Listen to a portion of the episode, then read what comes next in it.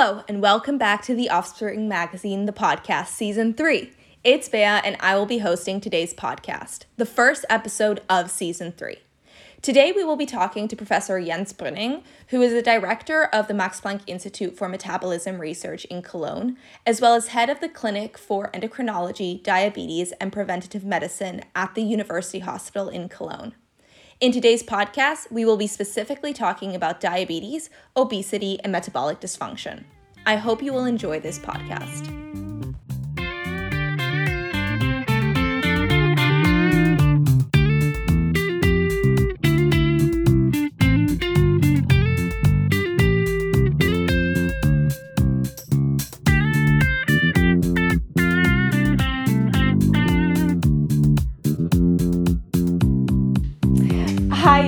Um, thank you so much for joining us Sure. today on this podcast. I'm really excited to talk to you. Thank you so. Um, so, why don't you just start by introducing yourself and telling us what you do?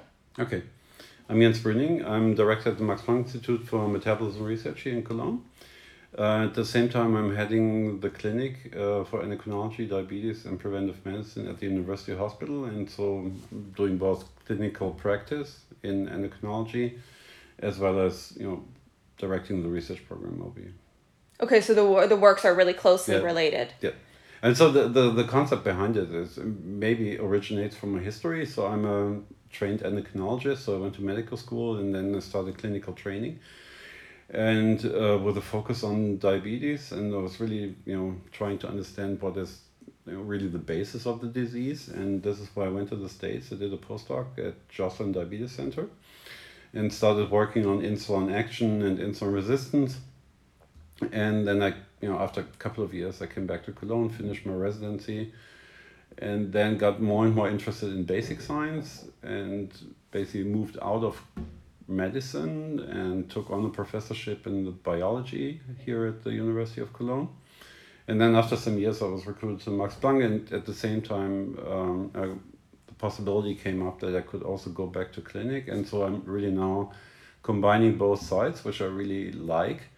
And so uh, conceptually, the idea is that we run very basic studies at the MPI, but we also have a translational angle. So we have groups who are working on MRI imaging. So we'll be talking about our science later, right? But uh, Yeah. uh, who so that we do a lot of work in mouse models trying to understand the neurobiology of uh, metabolism regulation. And uh, so then we have groups who are trying to you know translate that to the human situation using for example fMRI imaging.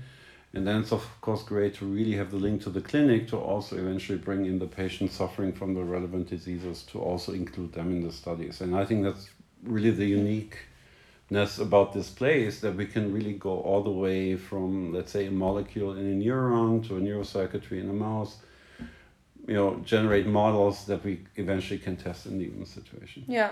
Yeah, it's actually a perfect setup here. I saw that it's really close. and it's really on campus Yeah. uh, so it's really the university hospital is you know 100 meters away Yeah. away so it's really i walk you know in between probably five ten times a day. So it's really Okay. really convenient to be on the same campus. Yeah, and you go there to uh, mainly like advise or treat well it's, it's basically so I, I do one day outpatient service myself so we really see patients that day and uh, and the rest is really interacting with the colleagues and also trying to bring them together with the with the colleagues in the institute and to nurture collaboration. And so this has been really really very fruitful. And so we have residents who are in clinical training who then maybe spend the time for like two or three years in a in a more basic science mm. either in the lab or in the human translational group. And then they go back to the clinic but they you know carry on and remain as a link between both entities basically. Yeah. Cool. Yeah, so we're at the Max Planck Institute of Metabolism Research, translated in Mm-hmm. English. So why don't we start by talking about metabolism? Because a lot of people always use the term metabolism, and a Mm. lot of people also claim, like, oh, I have a fast metabolism, or oh, I have a slow metabolism. So let's just start by defining what is a metabolism. Well, metabolism in, in, in any principle is just you know converting um, you know, things in the in the body in, in the broadest sense. Uh, and of course, the specific metabolism that we are most interested in is, is actually glucose metabolism. And this is really where I come from, and this is how um, our understanding is uh, what usually happens to glucose. So we consume carbohydrates, they get absorbed in the in the body, and eventually they have to be you know deposited in a cell which needs the energy to be generated from it. it being, for example, classically a muscle cell or a fat cell, which is responsible for the uptake of uh, of glucose and to further metabolize it. And so, if you think about how to maintain a stable glucose concentration in blood, the only hormone that is really in action to do that is insulin. And this is released from the pancreas. And then insulin acts on you know, muscle and fat cells to promote mm-hmm. glucose uptake. And at the same time, it acts on the liver to suppress the new generation of glucose. So it does everything to lower blood glucose concentrations. And that balance is very tightly regulated. And that, of course, doesn't work if you develop diabetes, and that's a disease we're interested in, and it affects currently about 10% of the population. And we know it's tightly coupled to uh, increased body weight, to obesity. So the more obese you get, the more likely you become insulin resistant, so the hormone doesn't mm. work anymore. And this is kind of the, the field we're operating in. Asking why do you get obese? Why does you know body weight regulation yeah. fail? and why subsequently then glucose metabolism gets out of control.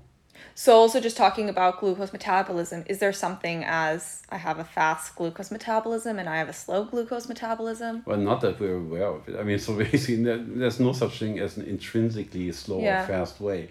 The, the, the question is how your body manages basically to fuel you know, glucose into the pathway to be metabolized. In other words, um, you know, how quickly does it get into a muscle cell and how is it then subsequently metabolized? But there's no like, intrinsic, mm. you know, difference in that. And so, what actually controls then the glucose metabolism? Well, fundamentally, it's insulin. insulin. And uh, in on you know on the flip side of the coin, of course, you have a system in place that if you don't get fuel sources from outside of your body, let's say under starvation conditions where no glucose comes in with the with the food, then your body can convert you know fatty acids and amino acids into glucose in the liver, which then maintain stable blood glucose concentrations, although at a lower level, because glucose is critical for your brain to function and to survive. And this is why you basically have this fine-tuned balance and you know, on the other side, there are hormones like glucagon or corticosterone, which are active to maintain gluconeogenesis, the new production of glucose from the liver under conditions mm-hmm. of starvation. So it's always, um, you know, it's, it's very, and this is what I think is so fascinating that you have sensors which kind of sends any deviation to any direction, either going up or down, and that they then try to, to counterbalance that dysregulation and to really maintain what people consider homeostasis, you know, yeah. a stable regulation of a variable. And so when we're all born, um, as newborns, I'm assuming that everyone has perfect regulation of insulin as well in the body. In principle, yeah. I mean, unless uh, super rare events where, let's say, if you're born with a you know, genetic mutation of an insulin receptor. With, yeah, but, but there's not so many rare. cases no, no, no, of that, right? super rare. I mean, in principle, yeah. let's assume you're fine. Yes. Yeah. and Luckily. so then when you when you lose this insulin regulation mm-hmm. why is that the case so i'm assuming it's lifestyle factors it's, if it's not genetic it's not it, if, first of all it is genetic so it is we know that relatives of um, patients with diabetes have a higher risk to develop diabetes so there is a genetic predisposition which is polygenic in nature so it's not like you know monogenic disease i mean they are rare as i said super yeah. rare uh, cases, but let's say for the garden variety of subjects affected, it is really uh, you know different alleles coming together, each of them having only minor effects. But then if you accumulate a critical, let's say, number of variants in different, let's say, components of insulin signaling, for example, that then you know you, you reach a certain threshold of impairment of insulin signaling and then mm-hmm. it, it, turns against you.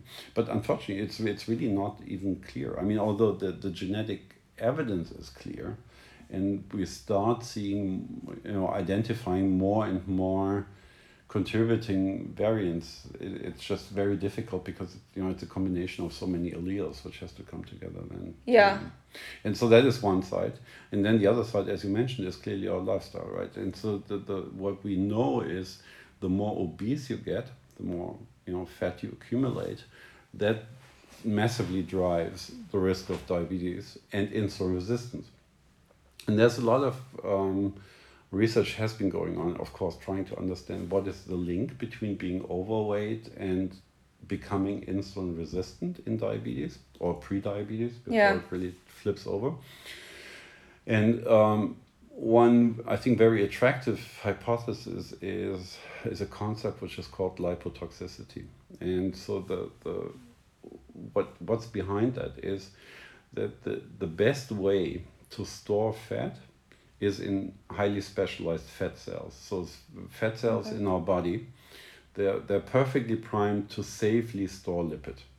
It's basically they have a huge lipid droplet, and then on demand. So basically, you take up calories, it gets stored away in fat, and this is pretty much inert. It's not hurting. It's just sitting there and waiting to be used under conditions of starvation, for example. Then you know the fat is released, travels to the liver, and so on.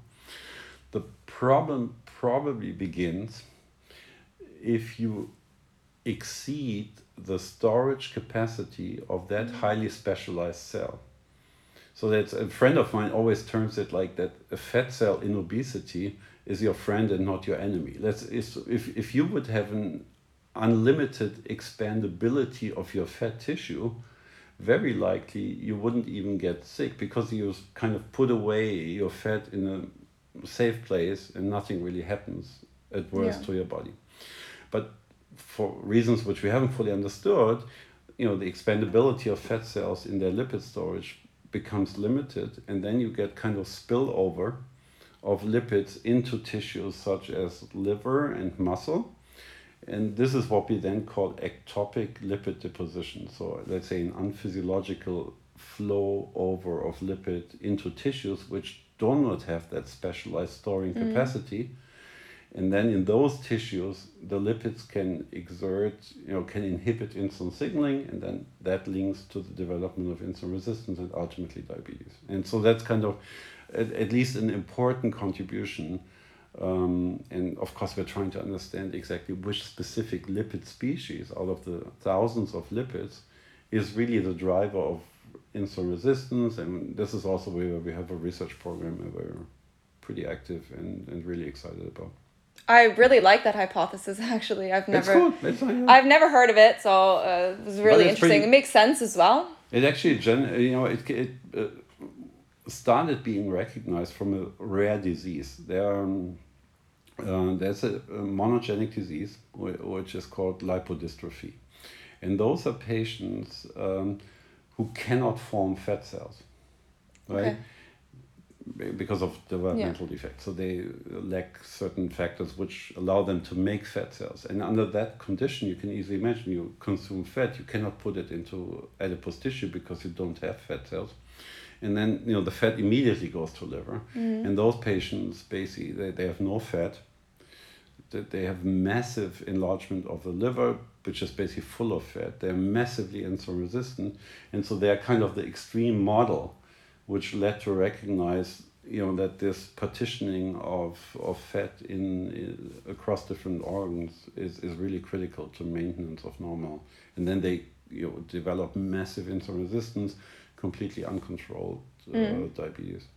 But then, based on this hypothesis, it makes it seem like diabetes. This this this hypothesis would only fit really if you are diabetic because of your lifestyle. So maybe. but it's a combination of both right i mean so Yeah. let's say if you, if you assume it's, it's a you know polygenic disease you start out with a certain risk to get it and then you're, you're basically on a, on a curve that that maybe your genes make you resist even ectopic fat deposition um, that, that you're not very vulnerable to develop that insulin resistance but but there may be others who at the you know at the very low end already are predisposed to you know to, to flip over and then of course the second component of that is i mean one is insulin action Yeah. But the other one is that insulin has to be produced and released from the pancreas, from the pancreatic beta cells. So, uh, and so these are cells which produce insulin, and they have glucose sensors. So they kind of measure on a minute to minute basis how much glucose is there. And the moment the glucose rises, the insulin is released from those cells.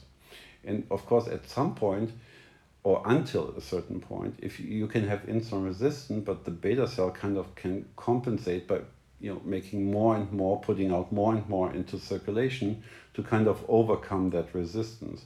But then eventually, if the beta cell had to work against mm. that mountain of resistance, eventually it collapses, fails, and then you you get a reduction in insulin secretion, and then the whole thing uh, totally turns against you, and then your glucose control gets. Yeah out of control. Yeah.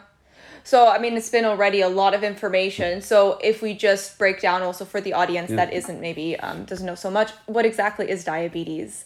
Or, if anything, also metabolic dysfunction. I guess we're only well, talking about diabetes, diabetes here, but yeah. maybe we can also talk on a general term. But in, I think in, in, a, in a general term, is if uh, it is ultimately if a homeostatically regulated variable gets out of control. Yeah. So if you if the body does not manage to maintain a certain variable, in that case glucose, within the pretty well defined physiological range, and of course all components that contribute to the physiological regulation, it being insulin, you know, signaling in the periphery, insulin release, so all the you know parameters which feed into that regulation um, can be you know, subject to alteration and, and basically flip you into dysregulated metabolism in the broadest sense. Yeah. And so, it, yeah, so I guess you said, I mean, it can be genetic, it can be lifestyle, but we're really in an epidemic or in our pandemic of obesity. Right. Um, yeah, so, and um, I was also interested in kind of what controls this energy in, energy out mm-hmm. process, you know, because I guess that's also related yeah. to metabolic dysfunction. So, what kind of are the main players that determine how much energy we yeah. keep in and how much energy we expend. so there's uh, again as it, it's exactly the same principle and i think this is what fascinates me about endocrinology or uh, is, is really the you know, the feedback regulatory mechanisms which are put in place to maintain homeostasis so you can i've described to you or we've discussed the your insulin feedback system yeah. to to control glucose concentration and there is a similar uh, system in place which you can view as a central regulator of, let's say, fat homeostasis. And that uh, hormonal system was only identified in the early 90s. And that has completely opened uh, our your way into understanding how body weight is regulated. So this was really a black box. I mean, compared to other regulatory systems such as insulin, you know, which has been around for 100 mm-hmm. plus years, um, the, the, the question uh, was really, I mean, how is body weight regulated? And so there was a nice hypothesis put forth in the 50s by Kennedy. And he said, well, he proposed a homeostatic regulatory system for body weight. And uh, he basically proposed that there should be a sensor, in the broadest sense, which detects how much energy is in the body. So, what that would predict is that there is a signal which is released in proportion to how much energy you have in your body. And he said, well, the, the brain is ultimately what decides, am I going to mm-hmm. eat or not? So he predicted that there would be soluble factors coming from the periphery, you know, kind of as measures of energy state in the broader sense. And he predicted that then there should be a receptor for that signal in the brain which then initiates a response to you know stop eating. So in in you know homeostatic model, you would say you have enough fat, something X is released from fat, it acts on the brain and suppresses appetite. Mm-hmm. And if then okay. if your energy stores drop, that factor drops, you disinhibit appetite, you start eating. And that was a nice model, and it was around for 40 years, and nobody knew really what the molecular correlate for it was. And then a colleague at Rockefeller, uh, Jeff Friedman, identified exactly that factor. And uh, he basically uh, found a monogenetic, he defined the genetic defect of a monogenic mouse model, which was massively obese, weighing three times, so having unstoppable eating desire, let's put it like this. And so he found basically that this mouse model was lacking a hormone which, which is released from adipose tissue. The more mm-hmm. fat you store, the more of that factor you release. And he termed this leptin. From, yeah. It's coming from Greek, uh, Greek uh, leptos lean. So he said that's a lean factor. So it's basically released from, if you have a lot of fat, you release a lot of leptin.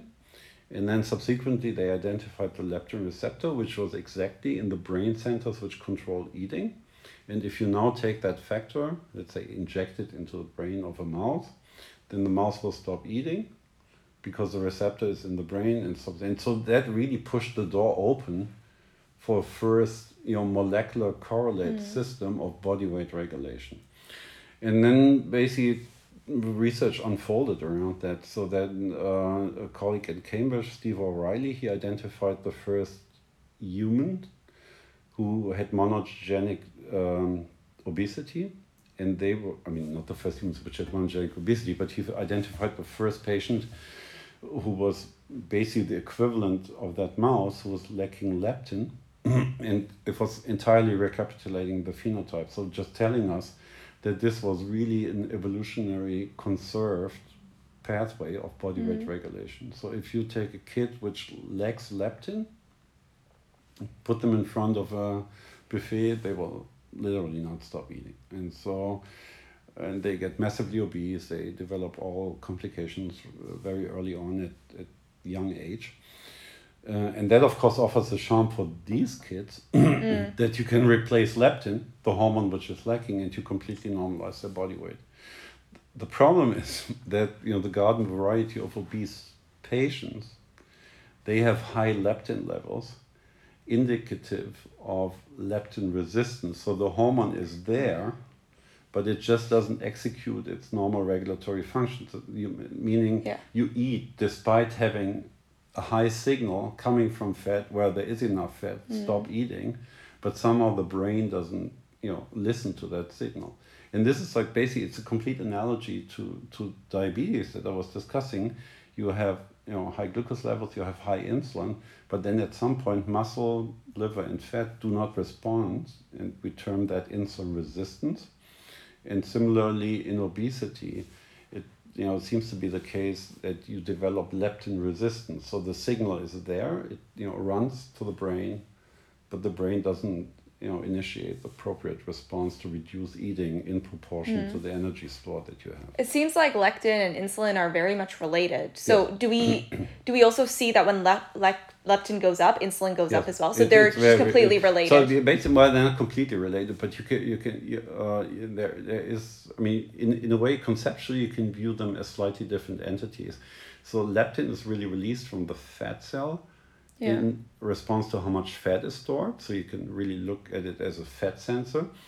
And insulin is released in proportion to circulating blood glucose concentration. So it's more like the glucose sensor. So in principle, they're both sensing energy, and therefore, yeah. under many circumstances, they're regulated in parallel, but they sense different, let's say, qualities of energy and and this is basically how we came into this. So we, we really then hypothesized, well, could insulin also act as a communicating signal to the brain?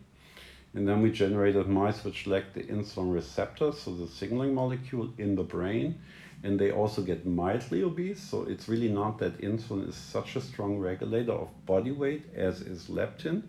But what was really interesting, and that is what my lab has been working on for the last 20 years, is like I mean, what, what I've been describing is kind of the textbook knowledge. So you, insulin acts on the liver to suppress glucose production and on muscle and fat to remove glucose. Yeah. So you would predict in that picture, insulin signaling in the brain has no role, right? Yeah. And so, and so when we then looked at mice which had no insulin receptor in the brain, despite the fact that they had the signaling machinery in the liver, in the muscle, and in the fat cell, they still were not able to maintain normal glucose concentration. So indicating that there was an yeah. additional signal coming from the brain, which also contributes to glucose regulation. And this is basically what my lab has been working on for the last 20 years, trying to understand where exactly in the brain which neurons are involved, which other cells do they talk to, what's kind of the neuronal network which controls mm. peripheral glucose metabolism.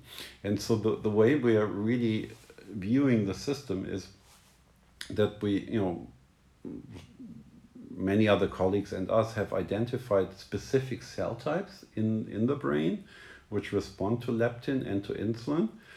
And so they have all the machinery to sense so many different aspects of energy. So they can, you know, they integrate the signal of leptin, they integrate um, insulin. They also respond to another hormone, which is called ghrelin. This is released yeah. from the stomach when you're hungry. So it's more the driver of eating. It's, and they all, all those signals converge on the same neurons.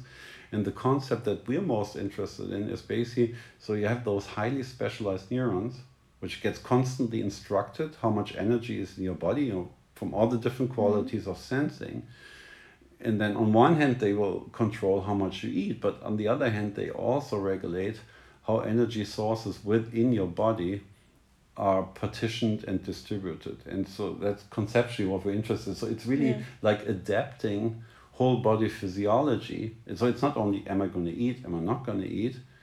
Will glucose be taken up here or there? It, it, it's really what fascinates me personally the most is that i think we're looking at a, system, a regulatory system, which kind of integrates all different aspects of physiology yeah, in I'm, accordance to the energy state of the I mean, body. it seems so complex. It is totally complex. Like it's just it's so complex. Yeah. So this is why I also wanted to ask you. So there's this whole like calorie in, calorie out. Like mm. the calories that I take in, mm. that that's how much. That's yeah. what's going to determine weight loss and weight gain. But is that end, yes. is that true? But that would only apply to people that are metabolically healthy. Yes because if you're metabolically unhealthy and yes. your signals are all out of balance mm-hmm. then that doesn't count anymore of course and, and of course as you say there, there are two different uh, components of that i mean one is calories in calories out but of course there is a still a different rate at which you know, different people metabolize the same amount of calories yeah. and that truly exists but at the end of the day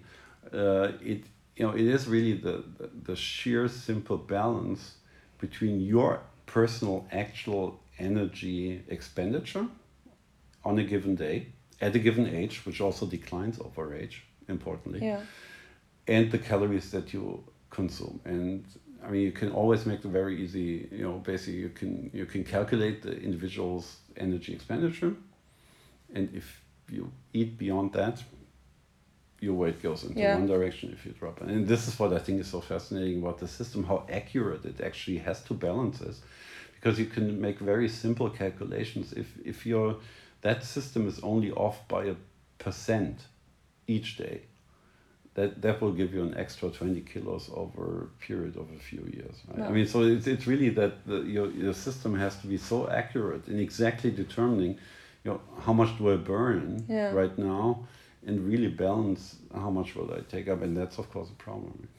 I mean, yeah. if that system doesn't work yeah, very yeah. accurately. So going back to also leptin and insulin, mm. because when we define diabetes, it's usually insulin resistance. Right. But it seems like leptin plays a huge role in it as well. Absolutely, yes. I mean, it's. Uh, I mean, the, the, the again, it, it always comes from. I mean, what what is a driver in an individual patient, right? So if you if what drives you towards your insulin resistance is really this massive weight gain then probably the defect is more, or the, the, the starting defect is more on the body weight regulation side. Mm-hmm.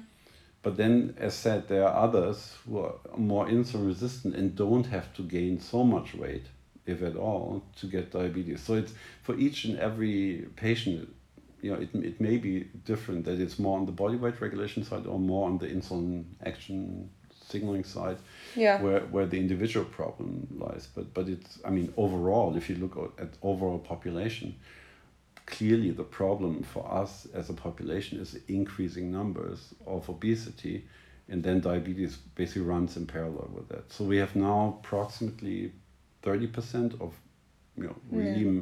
obese patients in the population and you, you can look at the map where you, you know if you have epidemiological data if you, you know, plotted the increase in obesity and in diabetes over the last 30 years it runs totally in Yeah. parallel So is there also a link between um eh, so obesity would it be more genetic or is that also more lifestyle factors? Because we've talked about diabetes, Yeah. but obesity is still a different I mean, thing. clearly, it's a, it's it's the same thing as diabetes at the end. The clear, there is clear genetic, you know, determination of that of body weight regulation, and we also you know start understanding polygenic defects that contribute to obesity.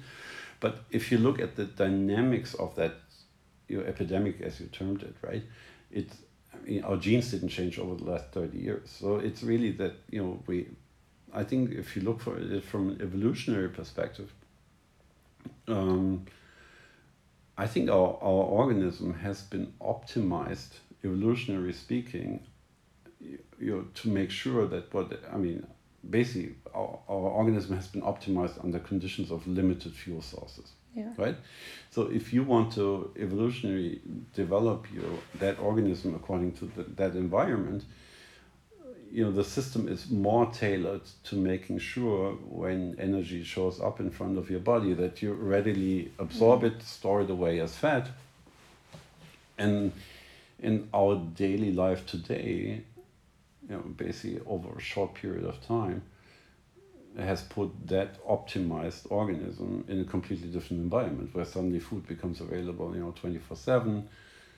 And I think this is what we're witnessing. It's really not uh, that our genes have changed, but that we, that our lifestyle has changed so dramatically, and that you know our body isn't really prepared for that. Yeah. So the majority of obesity is still due to lifestyle Yeah, changes. Yeah. And is but it not of as an individual, right? It's Yeah, not yeah. to blame an obese Yeah, yeah, of course, you know, of course. I think that is really, really important to state.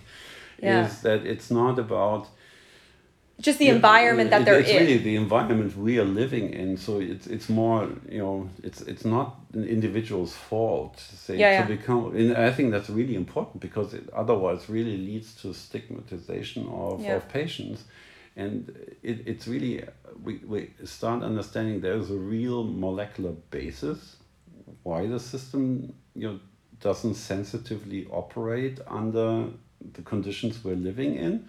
So it's not just you know lack of willpower or something. I mean, we really start understanding the molecular correlate of why the system doesn't operate under the you know the conditions we're living in. And Yeah. I think that's really really important to highlight again and again. Uh, Yeah. um, Yeah, yeah. And so, um, what about diabetes in children, or I guess obesity and diabetes? I think we can talk about. Yeah. them kind of as linked. But what about obesity or diabetes in children versus adults? Okay. Um, what's the difference between them, also Well, on a biological level? Increasingly less. So the, the problem is, uh, uh, what we've been talking about is all what's called type 2 diabetes, which Yeah. is called the typical, let's say, age-related diabetes, which is Yeah. uh, by, um, characterized by insulin resistance. Yeah, I guess maybe we should define that Yeah, really uh, quickly. just define one thing so quick. type so 2 you- diabetes is what we're talking about, which is what you can develop later in life. And type 1 diabetes is usually what you're born with. No, not really born with, but you develop it very early Okay. on. So let's say in a traditional view, if you look back textbook 30 years ago, before all of what's happening right now, you have type 2 diabetes of the elderly, which is 90% of the cases, and you know it develops closely associated with obesity, insulin resistance, everything we've talked about. But then there's 10% of patients which are affected by type 1 diabetes, and it's a completely different pathophysiology. So you get an autoimmune attack against the, the cells, the beta cells in the mm. pancreas, which produce insulin. They get destroyed, and your body does not produce any insulin. So usually these patients are lean, they're young, it's an autoimmune disease, and basically your, your body kills its own insulin production. And then the only way to treat it is, of course, to exogenously provide the insulin to replace it. Completely different Yeah. pathophysiology. Yeah.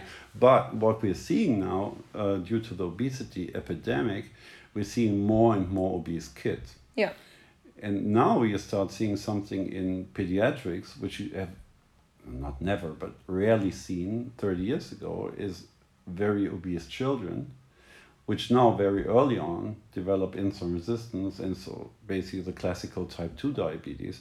It's very frequent, but you know, it increases. And that is, of course, in a way dangerous because diabetes in long run um, you know, leads to complications. So and they affect the eye, so you can get mm. eye complications. Mm. You can get nerve complications. So that and it's typically that the the finest vessels in your body get damaged by the high glucose, and so this affects the the micro vessels which serve the nerves.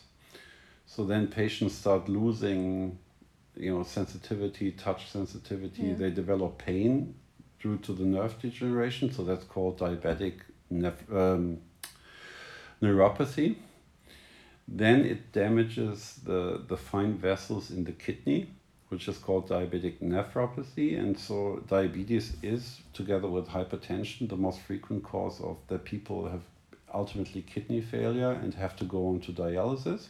Mm. And because of the uh, damaging the smallest vessels in the eye, in the retina, you know, patients develop diabetic retinopathy, and that's a leading cause for blindness in, in Western population. So it's really the long run of that glucose dysregulation, which then leads to all of those complications. And you can imagine, you know, if those, if you have, you know, 20 more years time with diabetes, as you develop it, let's say in early adulthood, something that you otherwise only would have developed 50 plus, mm. that gives you another 30 extra years to develop the complications. You start seeing the complications earlier. And this is a real dilemma about it. Yeah. So we keep on talking about diabetes, but mm. what about pre-diabetes? What kind of defines the difference between when you're mm. pre-diabetic and when you're actually diabetic? So the uh, so the, the the formal you know definition of diabetes is that your blood glucose exceeds a certain limit which it usually shouldn't exceed and so then it you know it's blunt diabetes glucose is high but there is a pre-diabetes where you're basically if you look sensitively enough you can find that the person is insulin resistant and that on occasion the glucose excursions will be higher upon a challenge. Yeah. But then they still return to some normal level. So if you take a day to day blood test, it's still within the former range. But if you look careful enough, you can see that, and there is a test which is called an oral glucose tolerance test. So you yeah. bring in a patient, didn't eat overnight, and you give a defined dose of glucose, 75 grams. And then you basically look two hours later what happens to the blood glucose concentration. And so if it's in you know, normal insulin sensitive subject, it should be below 140 milligram per deciliter. That is normal insulin sensitivity. So the glucose comes in, it gets clear. If you're diabetic, either you start out already with a high level, then you have a diagnosis of diabetes, or your body does not manage to bring it after the two hours below 200 that is an alternative way to really put the formal diagnosis mm. out of uh, diabetes. And if you're in the range in between, let's say between the 140 and 200, two hours after that glucose load, and this is what we call impaired glucose tolerance, and it's you know very likely that in in long run you will develop diabetes, and that's kind of pre-diabetes. So it, it really tells you that if yeah. you you know, if you challenge the system, it, it doesn't have the full flexibility to respond, and it's usually indicative that later in life it may yeah. go down to the. What about con- uh, continuous glucose monitors? Like, could those be used more to see or detect if someone is pre-diabetic in the hope to then maybe prevent diabetes? I think it's a pretty uh, pretty high effort to do that, right? I mean, so basically what you're referring to is that there is now continuous blood uh, glucose monitoring, but you basically yeah, implant patches. a sensor mm. and you can you know just continuously uh, sensor. I think that that is very good. It has been really good to improve uh, treatment because you just get much finer you know time scale resolution of glucose concentrations than always having to you know basically take a little drop of blood from the yeah. finger which eventually is is pretty cumbersome um, but it's it's not a good screening test you know it's a pretty high effort. So basically what i uh, said the, the easiest test is that glucose tolerance test. Yeah. And it also predicts i mean if you have a perfectly fine glucose tolerance today you know it it would be enough to, to look later. And I, and I think it's just a one day measure pretty straightforward, and that is much easier. Um, but there's clearly circumstances where the you know continuous glucose monitoring has clear advantages. For example, we know it's a different aspect, but maybe just you know, That's fine. talk about everything. Yeah. Um, what what is uh, also, you know, for really important um, is uh, gestational diabetes. I'm not sure. I don't that know what that is, Okay, so so, I it's think basically define it. diabetes occurring during pregnancy.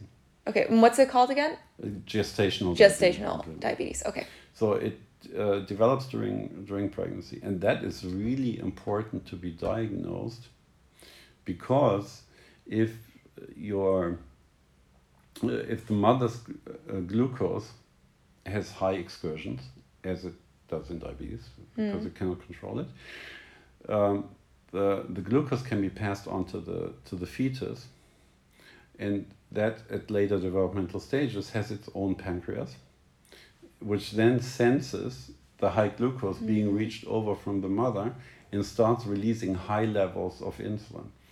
And then those kids basically are you know, growing and developing under unphysiologically high insulin concentrations. And this leads to eventually insulin is, is a growth factor. So there's a closely related growth factor which is called insulin-like growth factor 1, IGF-1, Yeah. and they act on closely mm-hmm. related receptors. And then if you have very high insulin concentrations, that can also act on IGF-1 receptors and you get fetal overgrowth. It's called Okay. macrosomia. So you have big kids being born.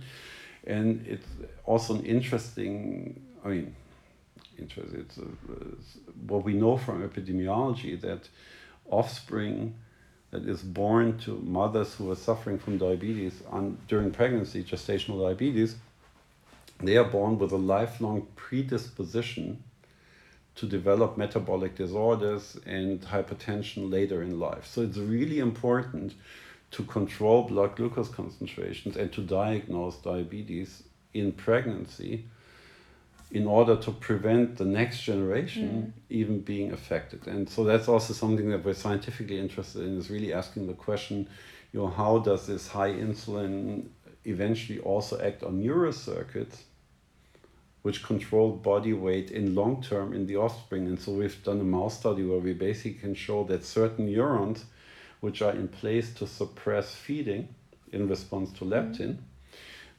they the high insulin in the fetus suppresses their projection formation, and that is developmentally timed in mice, right? I mean, Yeah, yeah, mouse data, but but basically, Yeah. if we mimic this in the in a mouse model, that then basically the the pup is born with, which is a with a brain which is soft wired for body weight regulation and that itself is enough to set it off with a higher you know uh, predisposition to develop obesity later on. And so this is exactly all we're working on.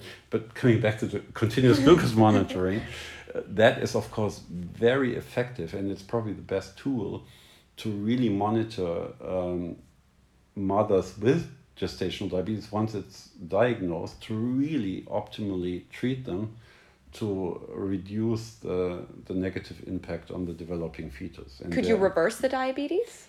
you can give the, uh, insulin basically. I mean, so this is to the mother.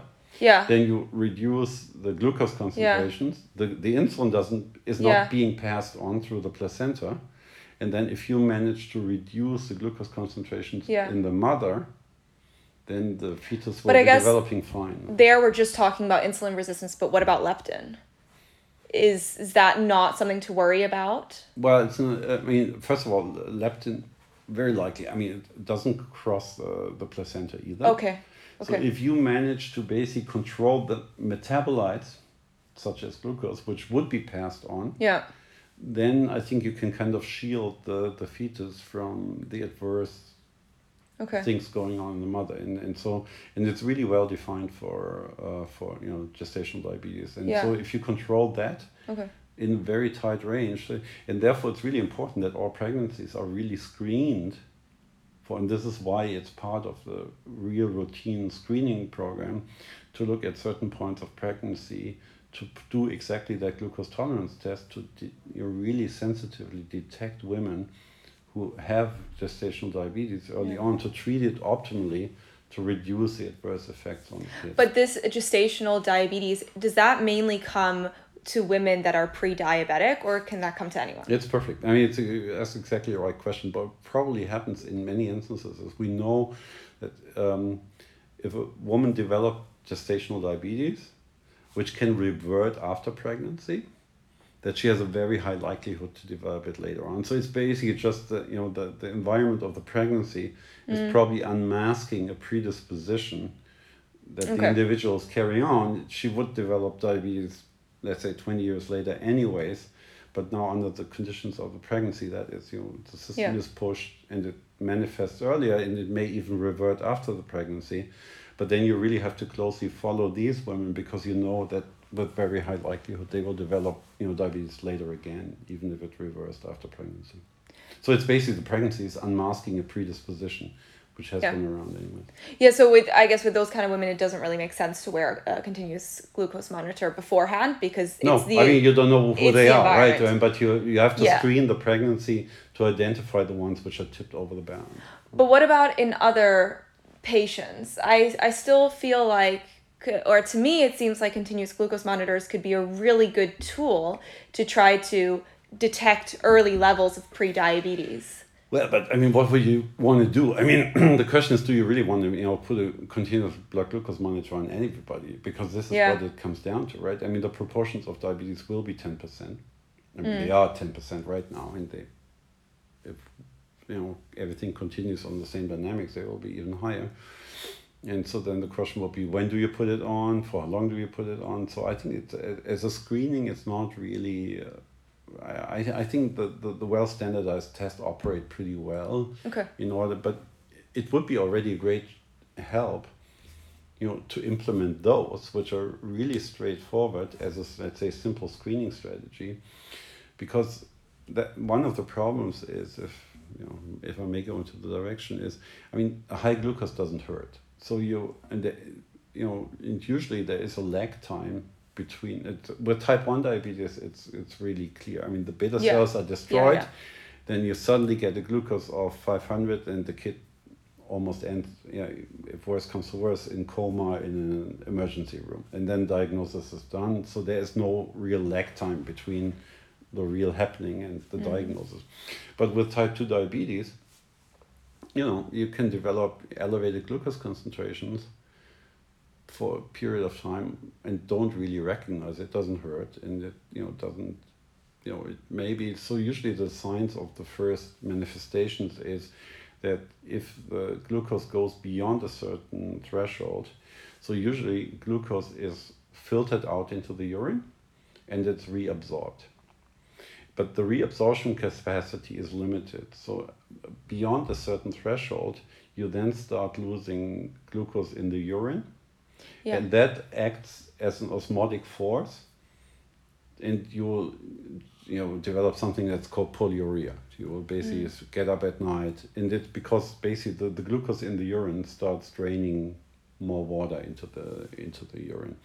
But but this of course takes time and it's a gradual process. So you can be running around before you hit that kidney border and really without recognizing what is happening for a year two years three years. But then during that period of time the elevated glucose can already operate you know on the vessels in your eyes on the vessels in your kidney in your nerves. And what it really means is that you have that lag period of let's say two three years on average until it's really diagnosed and then at the first point of diagnosis already more than 20% of the newly diagnosed diabetic patients have already the complications developed so mm. and so it's really more important you're coming back to glucose monitoring, then Yeah. you're just rolling out a broad program, everybody running around with a Yeah. continuous. It would be just much more feasible um, to really give everybody at, at some point a test and you really pick them out as Yeah. early as possible. Could it maybe be beneficial just to see what kind of foods a pre-diabetic person should be eating and which ones they should be avoiding? I'm go I'm asking Yeah. this based on the perspective that pre-diabetes is reversible. So To maybe that's extent, yes. that's Yeah, also yeah, a yeah. question Sure. that I maybe mean, so we should the- answer. So what, what's really good, I mean, what, what we know is um, let's let's assume that in, even in prediabetes, your insulin-mediated glucose transport doesn't work as well, right? So then the question could be also: Is there an alternative way to deposit glucose independent of insulin? And there is actually a way, and a way for muscle cells to take up glucose in an insulin-independent way is exercise. So during Okay. exercise, your muscle basically takes up, even if it's insulin resistant, it can still take up glucose. So really exercising is a way to normalize, to reduce blood glucose concentrations independent of insulin. And this is why exercise really is an important component in addition to, you know, losing weight. Yeah. And then, of course, there are certain recommendations. I mean, that you shouldn't go for you know, carbohydrates which are you know, rapidly absorbed, give you peak glucose concentrations, but that you rather go for mm. more complex carbohydrates which gets slowly absorbed and that you don't get profiles where the glucose shoots up very high. So it's really the combination of both what you eat, the less, I mean, it's reducing body weight on one hand to increase your insulin sensitivity, the quality of what you eat to really avoid the, the peaking glucose concentrations, and then, of course, maybe capitalizing on exercise, you know, to help support the system independent of the impaired insulin signal. I definitely want to talk about exercise as well because I think that's Mm. fascinating. Um, yeah, so maybe you want to tell us more about exercise and also like the role that exercise can play in maybe reversing prediabetes Yeah, or it- diabetes. It's, it's probably it's a it's it's really one of the I think to me it, it is one of the best measures, and so there are really great studies um, showing. I mean, it's, you know, colleagues in Denmark are very focused on this. There, um, and they've put you know patients, even pa- let's say diabetic patient who runs on two or three medications, in a real let's say strenuous exercise program you're going in five days a week uh, a supervised combination of cardio and strength training. And they can show that i mean a large proportion can even drop their diabetic medications. And i think that's really impressive right? I mean so the number of medications drops there is in uh, i think up to 20% as a complete reversal even of you know manifest diabetes and i think that just highlights the potential Yeah. and the power of that right so it's it's really looking at exercise as a kind of yeah basic medicine right yeah. Is there any particular exercise that works better? So strength a versus cardio. Oh, so basically, what they really what they really recommend is, is a balanced program between both, and um, yeah, that, I mean that's the way. But but I want to, and of course, what, what's also interesting is um, research wise, you can also imagine. I mean, I'm not advocating it in a sense, but if you would understand what is the molecular mechanism of exercise. I was just thinking. I mean, so basically, well. what you could, if you really do science and Yeah. people do it, right? I mean, basically, if they understand, because eventually, also the you know the physical exercise has molecularly to be linked to glucose uptake, Yeah. and if you define could define those mechanisms, I know it would be a fantasy to basically develop the exercise mimetic pill, Yeah. which you know triggers the exact same mechanisms, and you sitting on the couch and your body you know is Yeah. performing exercise. I mean, it's inside. exactly what I was thinking. Like, if we can understand what Right. the role that is- exercise plays, Exactly. you can develop something in the lab. The only question that I ask is exercise is free basically for Yeah. everyone. It's the easiest thing to do. Right. Or, I Well- mean, it depends. It depends on your personality Mm. as well and stuff. And I know some people would prefer just a pill. But, you No, know, I, I, not totally advertising it. Don't get me wrong, but, but Yeah. I think uh, you- you- I mean I know. To me, I, I also have the same problem. Let's say I, I usually run in the morning with our dog, yeah. and it's easy in the summer. But you know, it's sometimes Oh, you have this, or you you you know, you catch a cold, then you you drop out of it for three Yeah. weeks, and then it's so difficult. I mean, some you know, then it's dark, raining. Yeah. In in order to to really make that hurdle, maybe I'm just not the right perfect Yeah. exercise addict, but Yeah. you know, it's it's it's really an effort to to really Yeah. do it continuously over long. Time. Yeah, no, it definitely is an effort. And then with busy schedules and Mm. stuff, in the end, if you have an, an alternative to just exercise, that's still the best thing. Mm. Yeah. Because if that can help reverse diabetes, then No, I totally agree. But but I, I totally advertise. I mean, so it's really like exercise and and this is also, I mean, that's really the most effective that we can offer our patients right now. If so, we are also running an obesity clinic, right? And right now, there is limited, you know, pharmaceutical potential to really treat obesity, to reduce mm. body weight. And so the, the best thing that we can offer at this point is really uh, very intense programs where we do dietary counseling together with an exercise program, you know, psychological support, you know, people meeting in a group and really have a very structured program running over a year. Mm. And that really works. I mean, people lose, let's say, on average, what, 20 kilograms in such a program.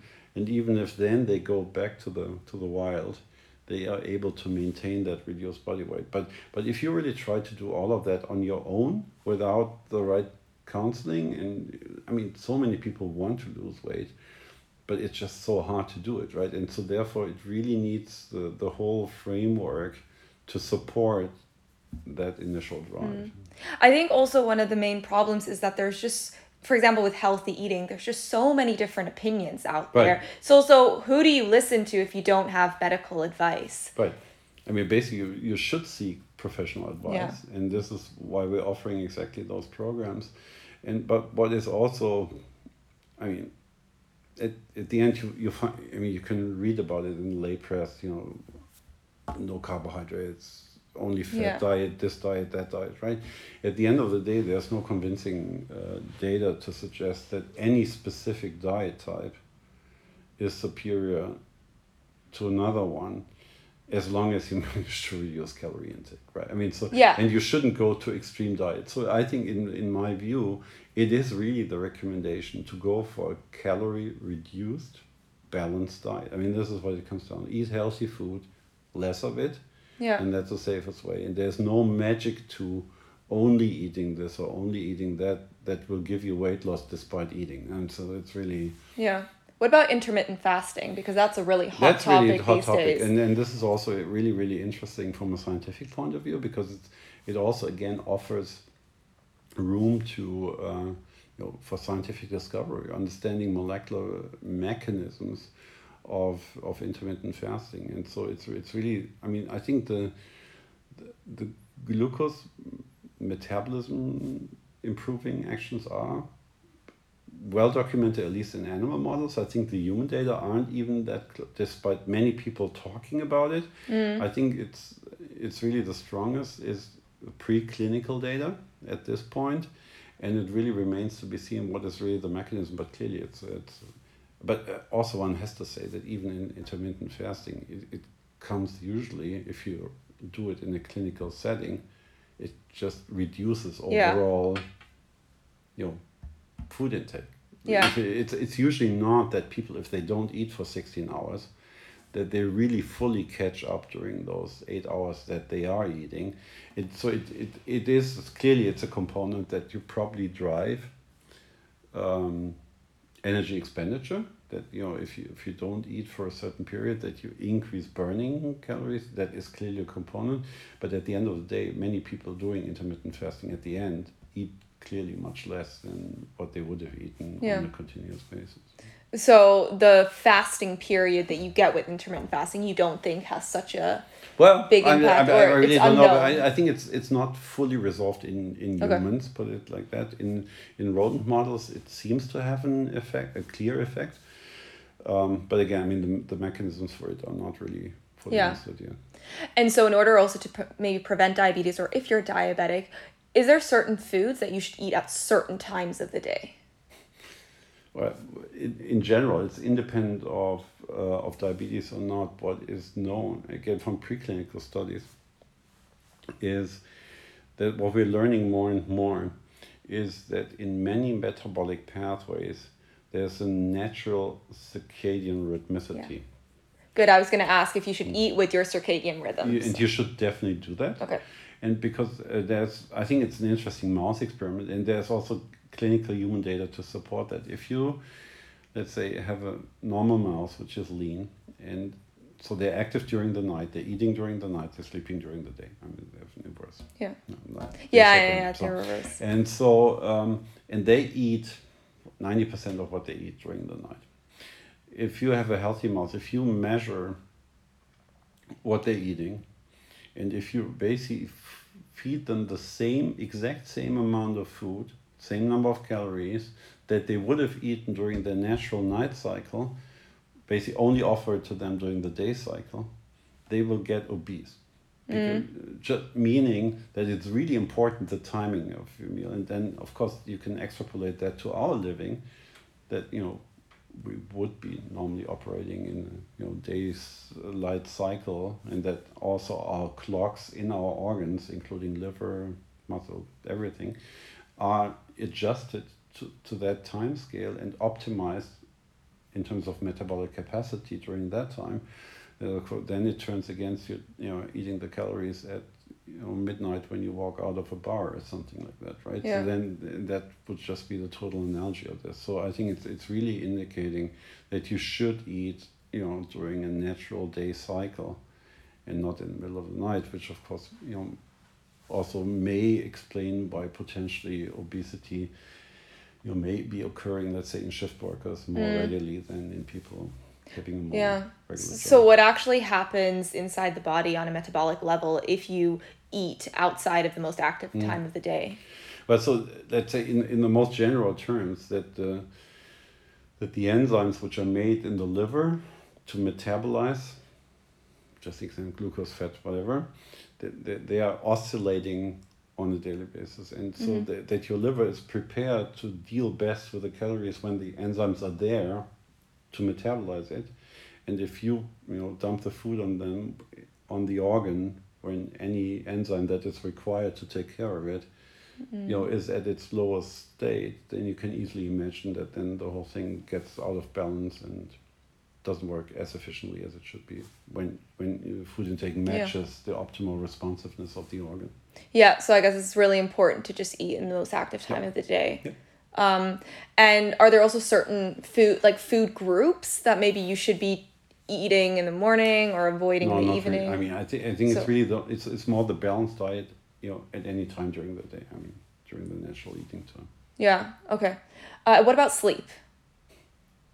How does sleep also play a really important role? Yes. like, eh, so I, I mean, obviously, sleep is very important. It's I think everyone could say sleep will play an important role in everything. Right. But do you also have actual data to show that sleep is important? Well, you have, you have the inverse data, and we also Okay. uh, just have a research program on that. So the, uh, what, what we know is that in obesity, uh, the sleeping patterns get disturbed in, in the most general term. And so what you seem to get is more fragmented sleep, which then, of course, in turn contributes also to an offset of your activities from that natural mm-hmm. cycle. And just giving one example, right? And then, of course, you don't feel as well. And but it seems that if you have sleep deprivation, that there might be bidirectional interaction. That then also your energy homeostasis regulatory system doesn't operate as sensitively as it usually does. So it really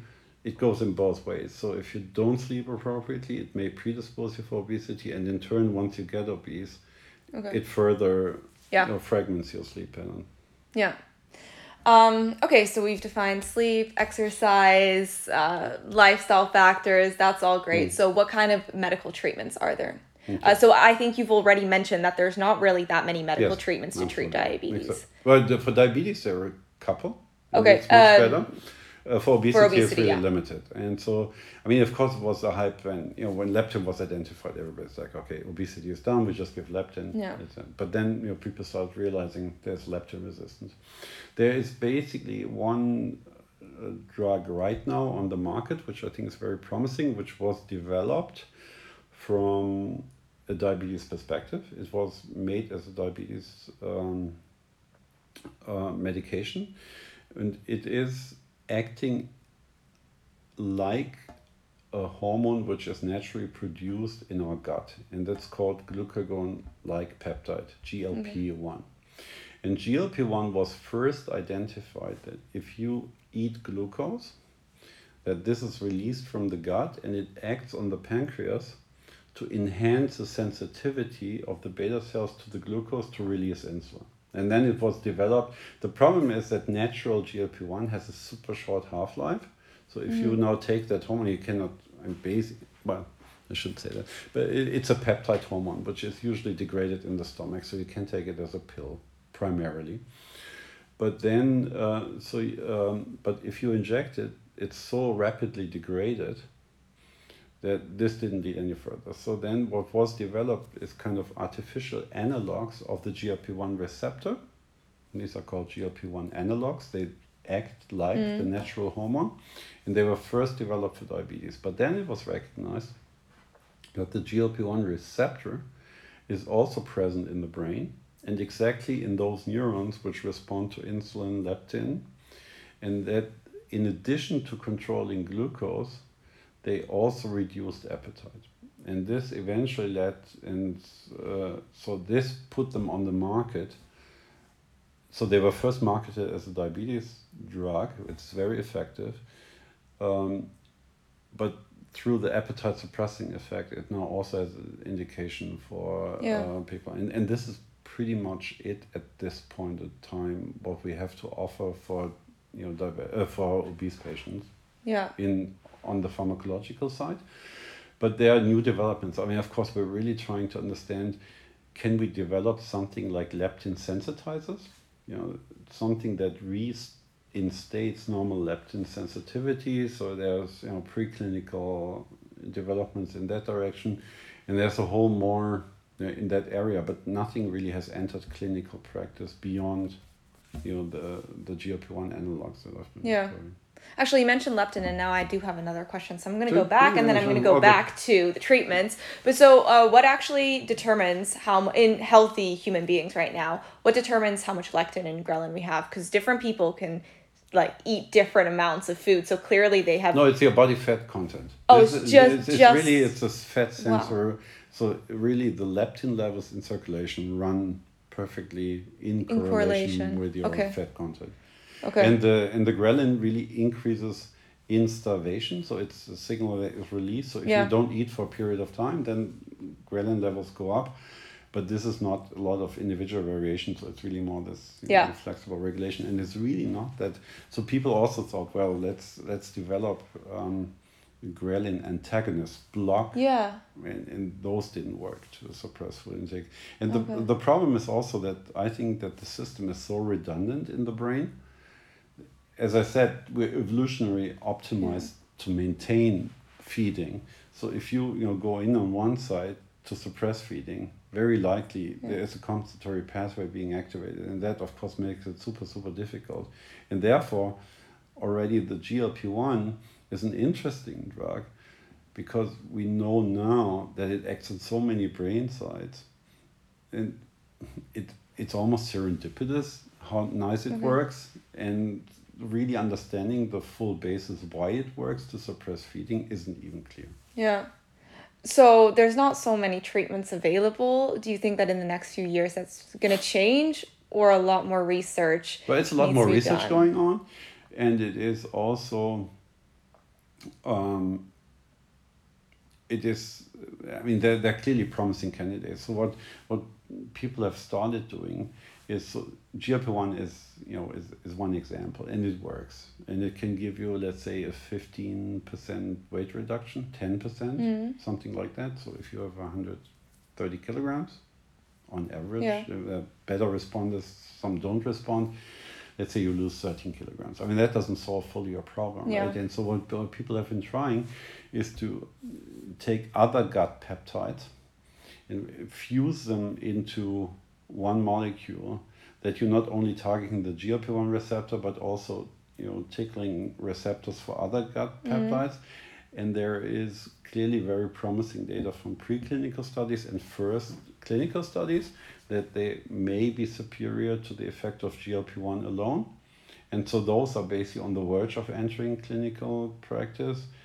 And they maybe in a you know in a preclinical model they give you 20 25% weight loss but not in, I mean that yeah. hasn't been fully validated in, in humans. But there is clearly developments which look promising and then also alternative approaches. The better we understand the system, I think the more the more we can So what if you combine exercise, sleep, healthy eating with maybe one of these drugs that hasn't shown amazing results on its own? Mm. I'm assuming it's always been tested on its own.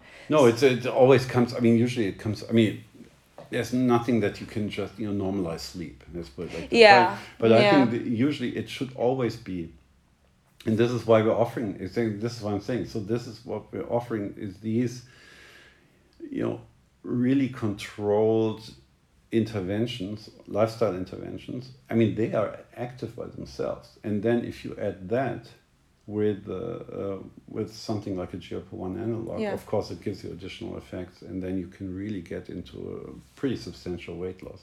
And then the next problem is to maintain that, right? And then of Yeah. course you have to have your lifestyle adjusted. The problem is one um, that our system tries to fight fight back weight loss. You know, the- Yeah. the- so what usually happens, and it's pretty well documented, that if you diet, let's say your your energy expenditure was whatever, make up a number, two thousand calories a day. You want to lose weight, you diet, you eat five hundred calories, nine hundred calories. Your net balance goes down, you lose weight. The problem is your body, you know, somehow senses you're in an energy deficit. And what it does is fights it by reducing energy expenditure, hmm. Which is fine. Let's say now it goes down from 2000 to 1700. You're still eating 900, so you still lose weight. The problem is your body will remember mm. that perception of energy deficit. When you go back to your 2000 calories, which would have been equivalent to what you spent before you went into the diet, now your body will maintain for extended period of time up to two years the 1700 energy expenditure. So if you only go back to your originally neutral food intake it will give you the the you know additional weight gain again. And this kind of you know this problem of this yo-yo mm-hmm. effect that you diet and then you overshoot and and at the end it all goes into one direction. And this is why you really need those structured programs to maintain Yeah. Eventually the combination of exercise reduced feeding and it's, it's really it, it's, it's a long-term enterprise but it works i mean so it's not Yeah. that, that that it wouldn't work but it, Yeah. you just have to be aware of it that your body really wants to fight body weight Yeah, it really seems like actually for to treat obesity is you have to also maintain it for Exactly, then you have to change your lifestyle completely. Completely.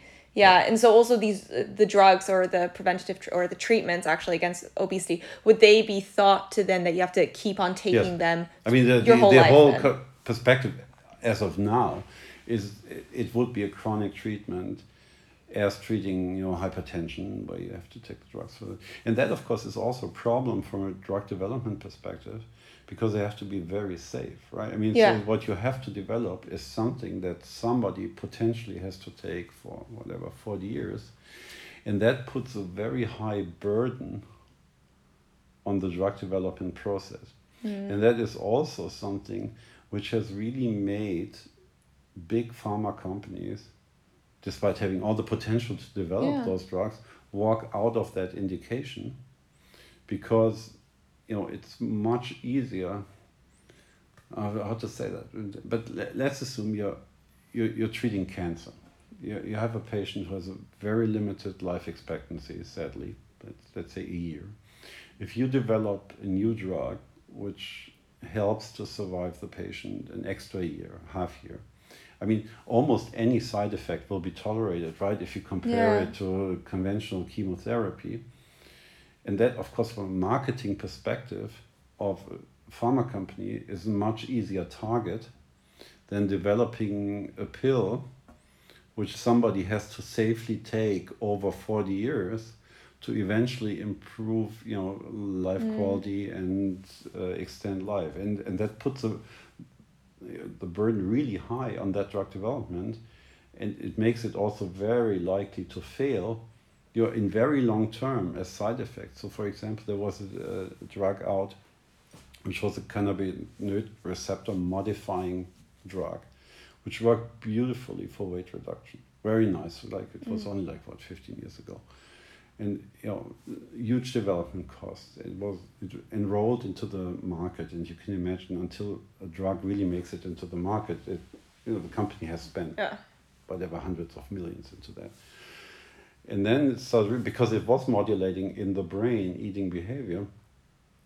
then you know, you know, patients treated with it, a few in number, but still, you know, committed suicide in relation to that because it was interfering with brain circuits, which eventually Mm-hmm. uh, involved mood, and it was taken off the market. And that, of course, was a clear message, also highlighting the risk of going into that direction, because I mean, from a company perspective, it's it's a huge loss, and that, you know, balancing out where you put your strategic developments rather on the, from an you know, economical perspective, it's much safer to go in certain indications than going into a direction which really requires you know high level of safety for a very long time, and that is Yeah.